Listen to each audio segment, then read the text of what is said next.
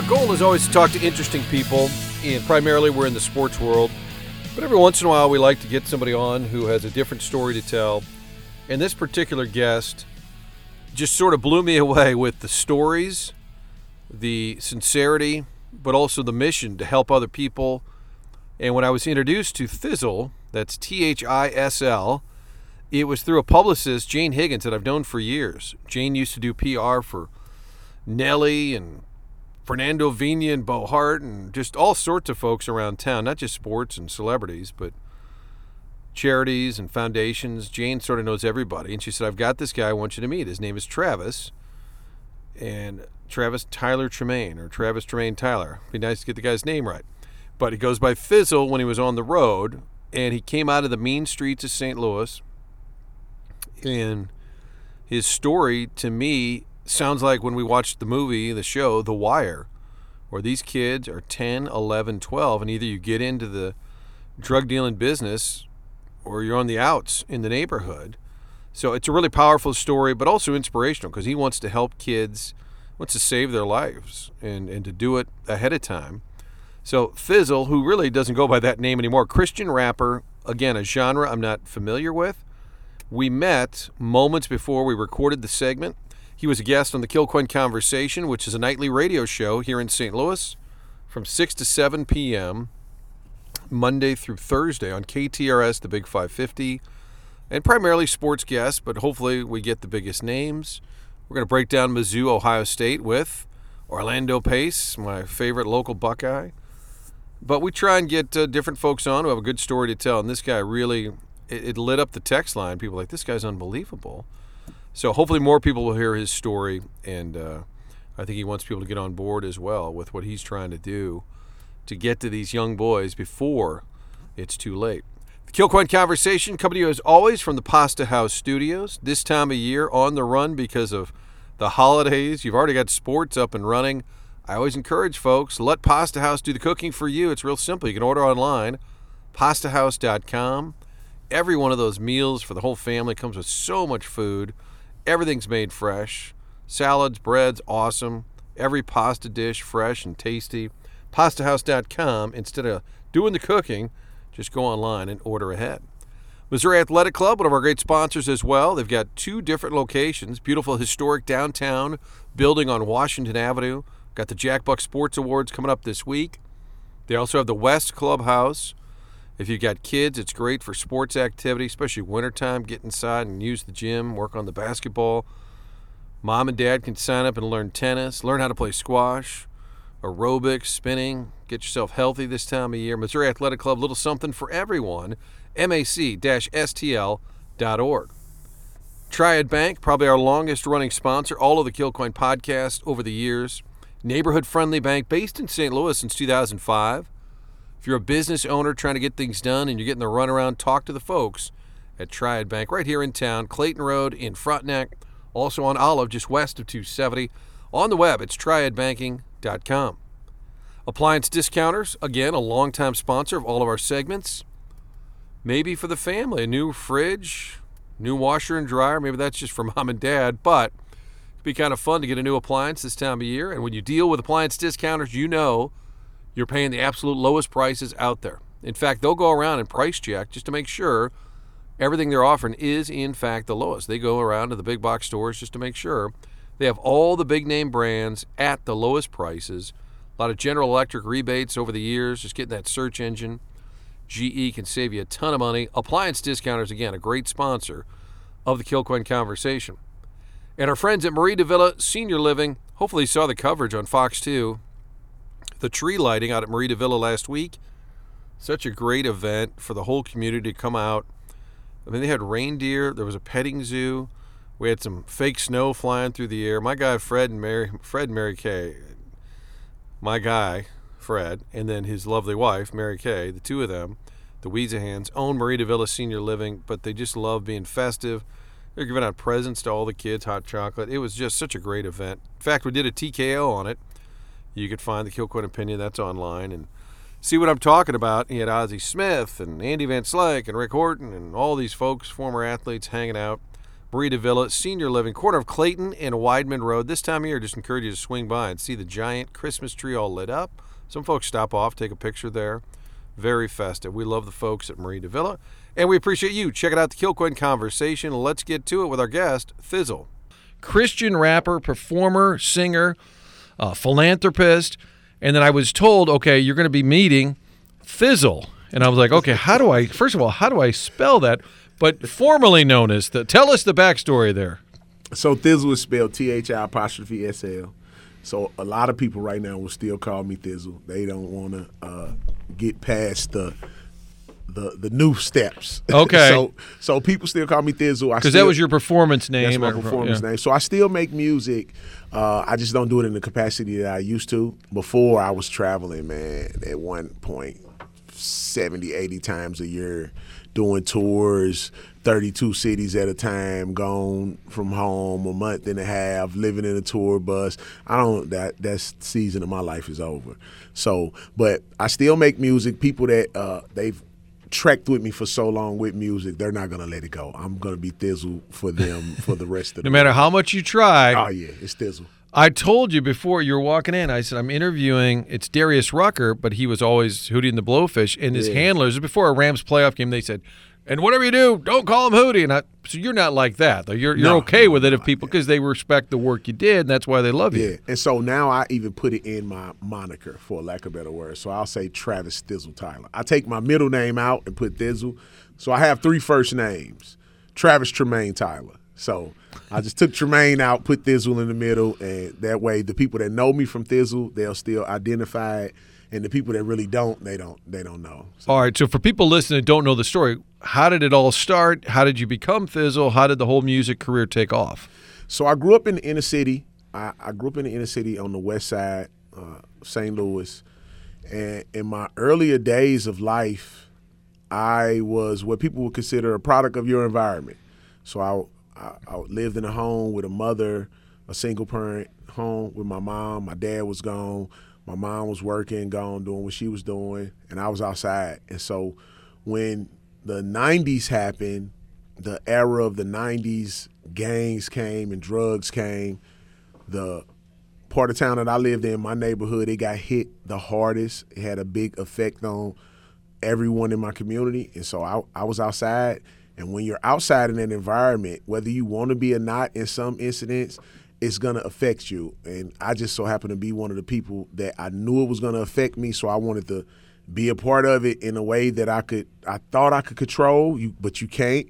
And so I was a street, what you call a street guy. I was outside. I was, you know, dibbling, dabbling in drugs and doing everything. And you're how old at that time? Oh man, I was outside at 12 years old, Oh. like 12, 13. Can you say no? I cause you always hear there's pressure, You- like to, to to get involved. Like if you're a young kid and you say, "I don't want to, I want to study, I don't want to be a part of that," and then they, So some, you know, the movie stuff. A lot of this stuff not it's not a real thing. So some, if you go outside and some guys are like, "You got to be down or we're gonna jump you," they're probably what you call they fake gang. They're fake gangsters anyway. That's that's that's more of like a a suburban twist to reality. So people like us growing up, I for me myself, I understood why I was out there. I had a need. I was lacking.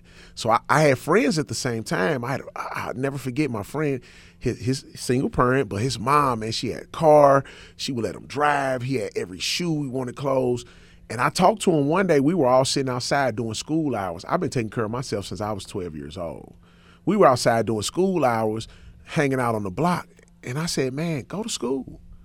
And he was like, I want to be out here with y'all. I said, Do you understand everything we think we want out here? You already have. By this point, I'm like 15 years old. I've always been a person that thought different. I've always put thought into life. It was just thinking inside of my confine of my environment. So when you go outside like that, there aren't people pressuring you to be in the gang, but what you will have are people that take advantage of your youthful ignorance. So they'll see a person like me and they'll they'll look and say, man, I know his mom, whatever her issue is, or I know his dad, he's gone. I know what his household looks like. He needs money. So they'll come to you and say, hey, let me show you how to get some money and teach you how to sell drugs and things of that nature. So that's where you'll see the pressure at, not from the come be down or we're going to beat you up and we're going to kill you, but oh, I know what you need. Let me give you what you need. I'm gonna add that pressure right there. And when you're doing it, are you thinking, hey, I got money. I don't care if it's wrong or right. I need the money. Or the whole time, are you thinking, I got to get out. I got to get out of this. When you're that young, so when you're that young, so try to picture this: you're that young, 12 years old, right? You're in a house, wintertime. You don't have heat. These were real scenarios at one point in my life. You don't have heat. So cold in the house, you got to sleep in a sleeping bag before you get up the next morning. You waiting on the sun to come out. You going? You, I'm going to school so I can eat. That that was my motivation to go to school at one point. I go to school tomorrow. I'm gonna eat. So if you're living in that space and you're 12, 13 years old, the consequences or nothing even matters to you because at that moment I, I have this saying that I say all the time: where there's no hope, there's violence. Where there's no hope, there's desperation. So when you when you think about a day-to-day life and you're a, a, child that young and you look in your refrigerator and you pull the door open and I'm, I'm just going to be as real as possible. You open the doors old milk might be roaches you know you like i don't what am i going to do survival. stay in her you go into survival mode. And so once you go into survival mode at that young you do what you have to do to uh, begin to survive I, I, read this book. I think it was in Think and Grow Rich when I was reading. It was talking about the char- uh, human characteristics, like in behavior. When you first introduced to something, when it's wrong, you're appalled by it. You're like, "Oh my gosh, that oh, that doesn't make sense." Then the next time, it's like, you know what? It wasn't so bad the last time. I by the time you five six times down the line it, it, becomes something that you learn to tolerate and you desensitize to. So at that young that's, that age that's what happens. You you figure out fast okay i'm gonna eat or i'm gonna starve. Okay i'm gonna eat. Now the older i got the older you get the more life you experience for some. Everybody doesn't get to experience life though. But the more life you experience the older you get then for some of us it comes to a place where you look and say hold on this is wrong. I want more and, and, and it just depends on what you experience. I know dudes right now that I grew up with, they've never been outside of St. Louis. They've lived in a four block radius their whole life. So their entire world exists in a four block square. Every reality of their world. They don't know nobody else outside of there. They only other life they see is on television, and in most cases, your television, your media, your music, your radio, everything is an extension of your immediate life. So it's nothing that's really gonna challenge you. There are only things that are gonna uh, further the way that you believe. But for me, I was blessed enough to have uh, an opportunity to see something different, and it changed my whole thought process. Travis Tyler, our guest here in studio. So you obviously turned to music, and yes. at what point? And then you say Christian rap. That yeah. probably wasn't as common either, right? I mean, yeah, man. I, I had. I don't know how common it is, period. but it, for you, how did you end up there? Uh, as the scriptures say, out of the mouth flows the abundance of the heart. Mm. My heart changed, and when my heart changed, I always had the talent I had the talent and I was doing rap, but I was rapping about what I was living. But when my heart changed, when I had an encounter with God, I had an incident where I was falsely accused of a crime in 1999, and I was arrested for it. And then I got out. Uh, it wasn't a long thing where it was like years; it was days. I got out, and I was so I I saw the hand of God in it. In, in, in me, that he got you out. Yeah, him him getting me out. I saw the hand of God in it, and I was just like, I, I want to be a part of the solution and not the problem. So I went in the house for like four days, and uh, I don't know if people have ever, if you ever. So I sobered up first. So when you're in the house, you sober up, like for, detoxing. yeah, like bit. detox. So if you're away from outside for a long time and you don't see trees and stuff, when you come back outside, everything looks big. So I was like locked up three, four days, and I went in the house to detox. And I came back out, and everything looked big to me the trees, the houses. And I'm riding, and I'm like, oh my gosh. Like, and I made it to my neighborhood. And when I made it to my neighborhood for the first time, I saw it different. I saw the drug addicts. And I looked, and I was like, man, I saw my friends. I was like, man, I thought about my friends that had died.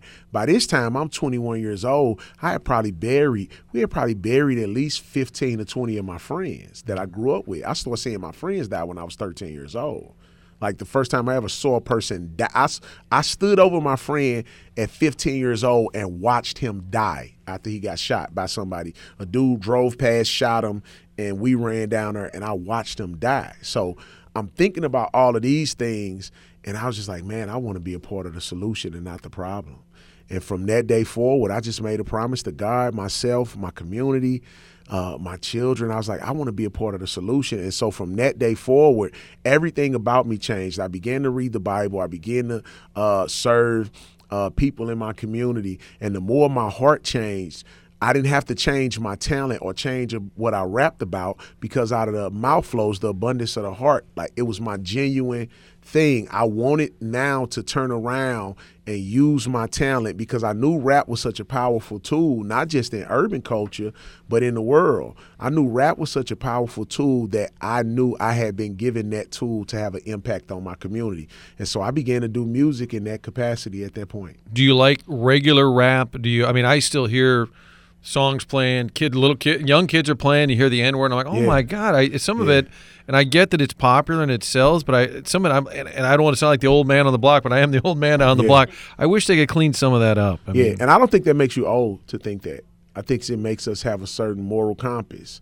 When you hear certain things or you see certain things, it it should bother you, and the fact that it doesn't bother everyone that hears it, it shows how much we've been desensitized in culture. And so for me, um, I like the thing that drives me about most music I listen to is the groove and the beat and the melody. So I'll hear some songs and it has the groove and the beat and the melody, and I'll listen, I'll bob my head. But there are other songs that I'll hear and I feel the same way you do. Instantly, I'm like, man, this is just evil. Like, what are you saying? I just like, hate hearing that word, yeah, and it just yeah. keeps coming up, and everywhere yeah. you, it's blasting, and, it's become mainstream. I guess is what it has. We, we were at a pool one day. This we were at a pool, uh, and it was me and some of my friends, and there were other people there that weren't with us, and there were uh, white people there. We were at a pool. It's summertime, and so the people were playing their music, and it was so in my head, I'm thinking through your ears at the pool. I'm like, oh my God. Uncomfortable. Yeah, like, I'm like, I know this is making them uncomfortable. So I end up changing the music, like, hey, let's play this. Yeah. You know, so I, I, How about a little Steely Dan, everyone? oh, Hootie and the Blowfish. Blowfish, right. Now I did we've talked about that company. I did not know that Darius Rucker. Yeah, we were talking about your name, Darius, your performing name was Thi'sl, but of course it's Travis Tyler, but Hootie and the Blowfish, yeah, they want to say it's Darius Rucker. I blew you away with I'm that. I'm blown away. I'm I like, can't believe it. I did not know that Darius Rucker was Hootie from Hootie and the Blowfish. When, when, did when did Thi'sl become a thing? Like when did you start hitting the road? Did you have a song, or how did it how did it take off? So. Uh, one of the first lessons I learned in school, I was always smart in school. Uh, like, so I was a street dude, but growing up, man, academics, I excelled everywhere that they put me. So one of the main things that I learned in school that stuck with me from the first day I heard it was supply and demand. We were probably like fourth grade, third grade, and the teacher was talking about supply and demand. And my little brain said, "You mean to tell me if I have something that no one else has, that I that people will want it, and I could even sell it?" And I was like, "Oh, this is incredible." I'm I'm talking stuck with me all my life. So when I started uh, making music as a Christian, I looked around. I'm gonna quote Tupac. Tupac had this. I just left another meeting quoting Tupac. This is crazy, uh, but uh, Tupac had a line in one of his songs. He said, "I saw the weakness in the rap game and sold it."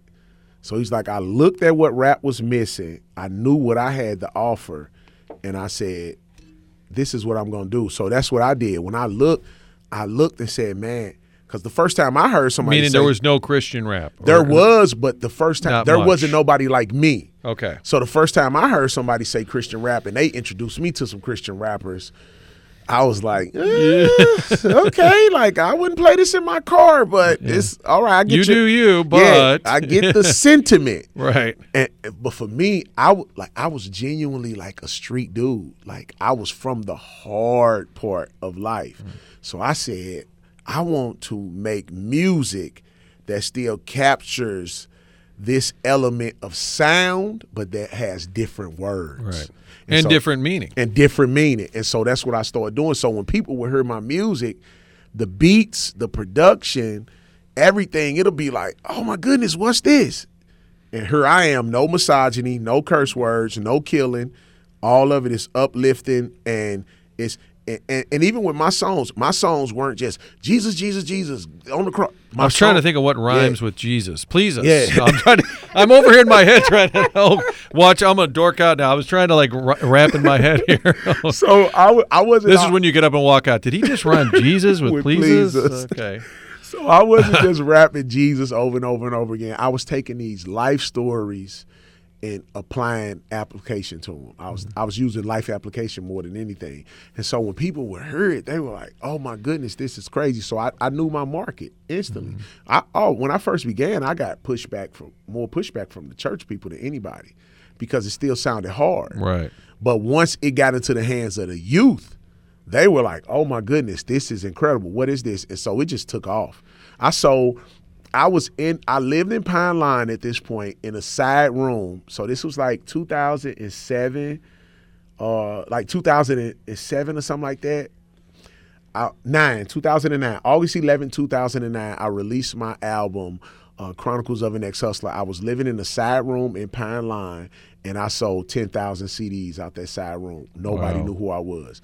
Now, for people that know music, selling 10,000 CDs on your own was a big deal. Wow. And, and, it, and it just went from there. And so from there, I knew the game. I knew I knew from the streets what to do when you make money. It's like, oh, I just made these few thousands. Okay, the first thing I'm gonna do now is I'm gonna go and take some money and reinvest it into marketing and, and I'm gonna do another Still music hustling, video. just a Yeah, different just a kind, different right? kind. Right. I'm gonna do a music video and I'm gonna do some marketing. I'm gonna pay this website to post it. I'm gonna do this. I'm gonna put this over there. And so I just continued and continued and continued to just climb at it and continue to get better. And, and it just kept going. Well, such a great story. Now I know you're doing great things. Philanthropy, Flight 100. Tell me Flight about Flight 100. Flight 100. You've Yeah. got the shirt on. Looks like the Illinois Fighting Redbird here. We've got Flight 100. Shocky's here from the foundation. Tell us what Flight 100's about. So Flight 100, uh, I did. So in the midst of me traveling and, um, and I, I traveled with this speaker for like eight years, and we traveled. And we would always go to universities. So we kept going to universities and colleges. And every night we went, man, there would be thousands of kids there. And so I was impressed about that. But I was more impressed about, I was like, why do you, one day I asked him, I said, why do you come to universities?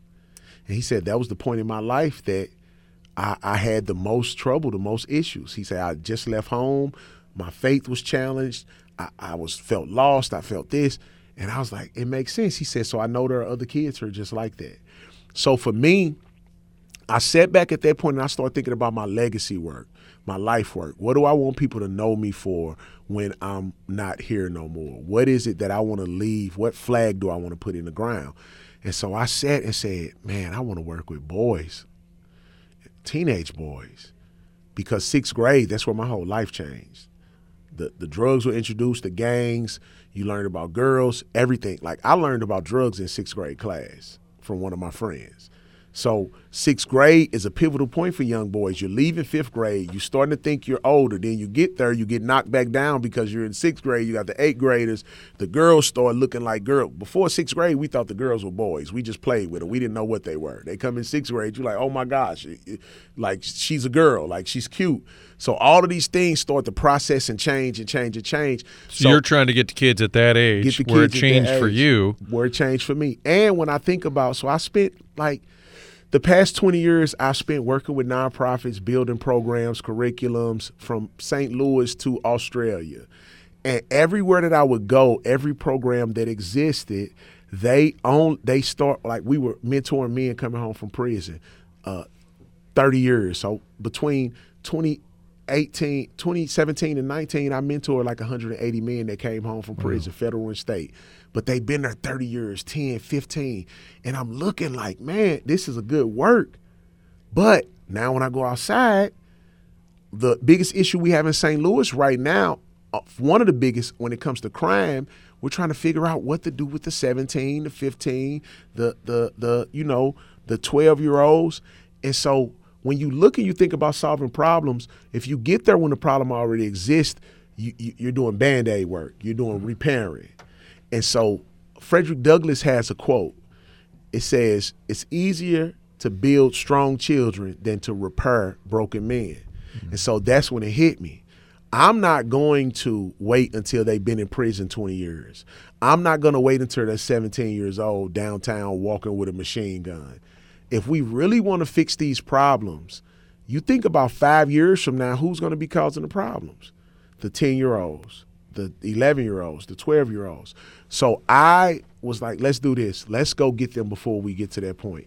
And so the motto behind Flight 100 is before I thought I could save the world. That's how I, I was so happy to be alive. I was so happy for the grace of God I had received. I ran around trying to save the world and it wiped me out.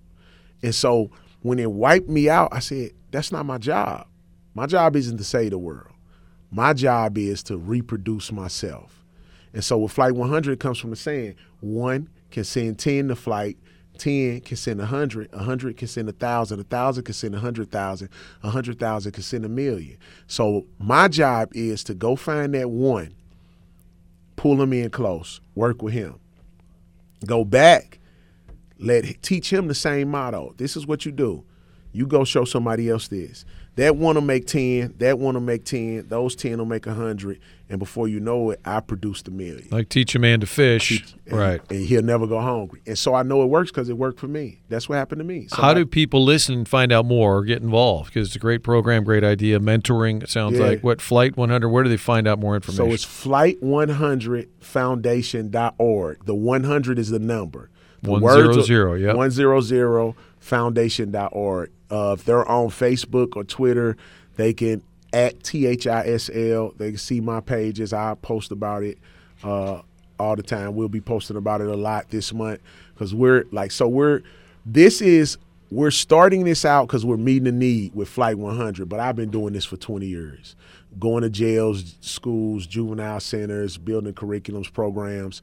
And so we're ramping it up right now. Uh, this is the this is the time of the year for it. So November 28th is Giving Tuesday, and so we're just calling on as many people as we can to help us uh, raise as much as we can. So next year we can go. My my mission with this is to be able to provide a free service to St. Louis public schools. When you go to public schools and you go to communities that are underprivileged, when I did music, I had the same motto.